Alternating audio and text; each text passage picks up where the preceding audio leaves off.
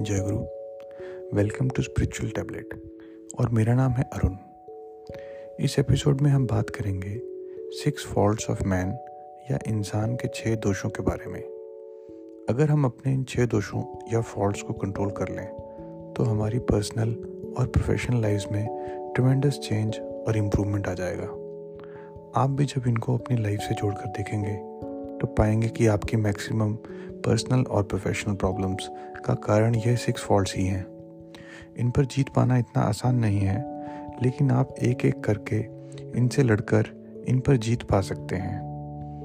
गुरु जी कहते हैं कि जब हमारी ईगो या हमारी अपने आप की कॉन्शियसनेस मटेरियल फोर्सेस के साथ जुड़ जाती है तो हमारे अंदर सिक्स फॉल्ट्स आ जाते हैं। ये फॉल्ट्स हैं, पहला, काम या लस्ट दूसरा, क्रोध या एंगर तीसरा, लोभ या ग्रीड चौथा, मोह या अटैचमेंट पांचवा, मद या प्राइड छठा, मत्सर्य या एनबी यह दोष ऐसे होते हैं कि यह हमारे इनर पीस को बहुत ज़्यादा नुकसान पहुंचाते हैं और हमारे आउटर रॉन्ग एक्शंस को भी ड्राइव करते हैं। यह सिर्फ़ हमारे दोष ही नहीं, बल्कि हमारी वीकनेस या कमज़ोरी भी हैं, क्योंकि ये ईगो से ही बनते हैं। तो हम ये भी कह सकते हैं कि हमारी कमज़ोरियों और दोषों का कारण हमारी ईगो ही है। आइए सबसे पहले बात करते हैं काम या लस्ट की।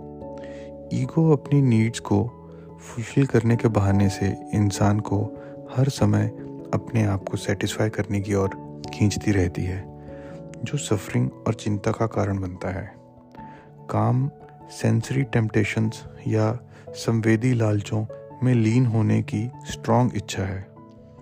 काम इतना शक्तिशाली है कि हिंदू स्क्रिप्चर्स में कहा गया है कि इसके इन्फ्लुएंस में समझदार और महान लोग भी अपना आप, आपा खोकर जानवरों की तरह बिहेव करने लग जाते हैं। किन्हीं भी सेंसेस का अपनी मौज या प्लेजर के लिए ओवर यूज़ करना काम है। आँखों से आदमी मटेरियल ऑब्जेक्ट्स की तरफ़ कामुक होता है। कानों से झूठी तारीफों की तरफ़।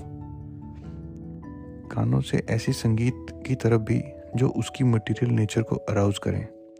नाक से ऐसी जगहों की तरफ़ जहाँ गलत माहौल या एक्शंस हों।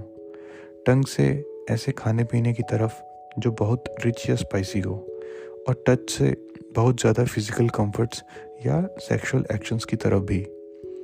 काम से आदमी की खुशियों हेल्थ सोचने की शक्ति मेमोरी क्लैरिटी ऑफ़ थॉट और राइट डिसीज़न लेने की शक्ति नष्ट हो जाती है।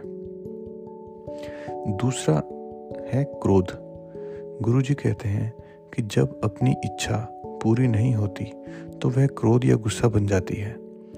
इसको कंट्रोल करना आसान नहीं होता। गीता में कृष्ण जी अर्जुन से कहते हैं, गुस्सा इंसान को एक भ्रम में लपेट देता है, जो उसको सही बर्ताव करने से रोकता है। और सोच समझकर डिसीज़न लेने की शक्ति को कम करता है। इस वजह से गुस्से में इंसान राइट बिहेवियर नहीं कर पाता। गुस्सा कई तरह से शांति भंग करने वाले और सेहत खराब करने वाले बिहेवियर को बढ़ाता है। जैसे कि इम्पेशंस चिड़चिड़ापन, झगड़ना और जेलसी गुरुजी कहते हैं कि अगर गुस्से का कारण सही भी हो तो भी शांति और सोच विचार कर काम करने की जगह गुस्से को नहीं देनी चाहिए। आप जब भी अपने बारे में सोचें तो देखें कि यह दोष आपकी लाइफ में कैसे इम्पैक्ट कर रहे हैं।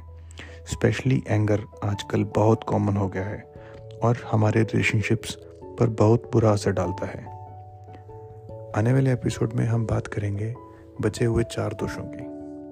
अंटिल देन जय गुरु।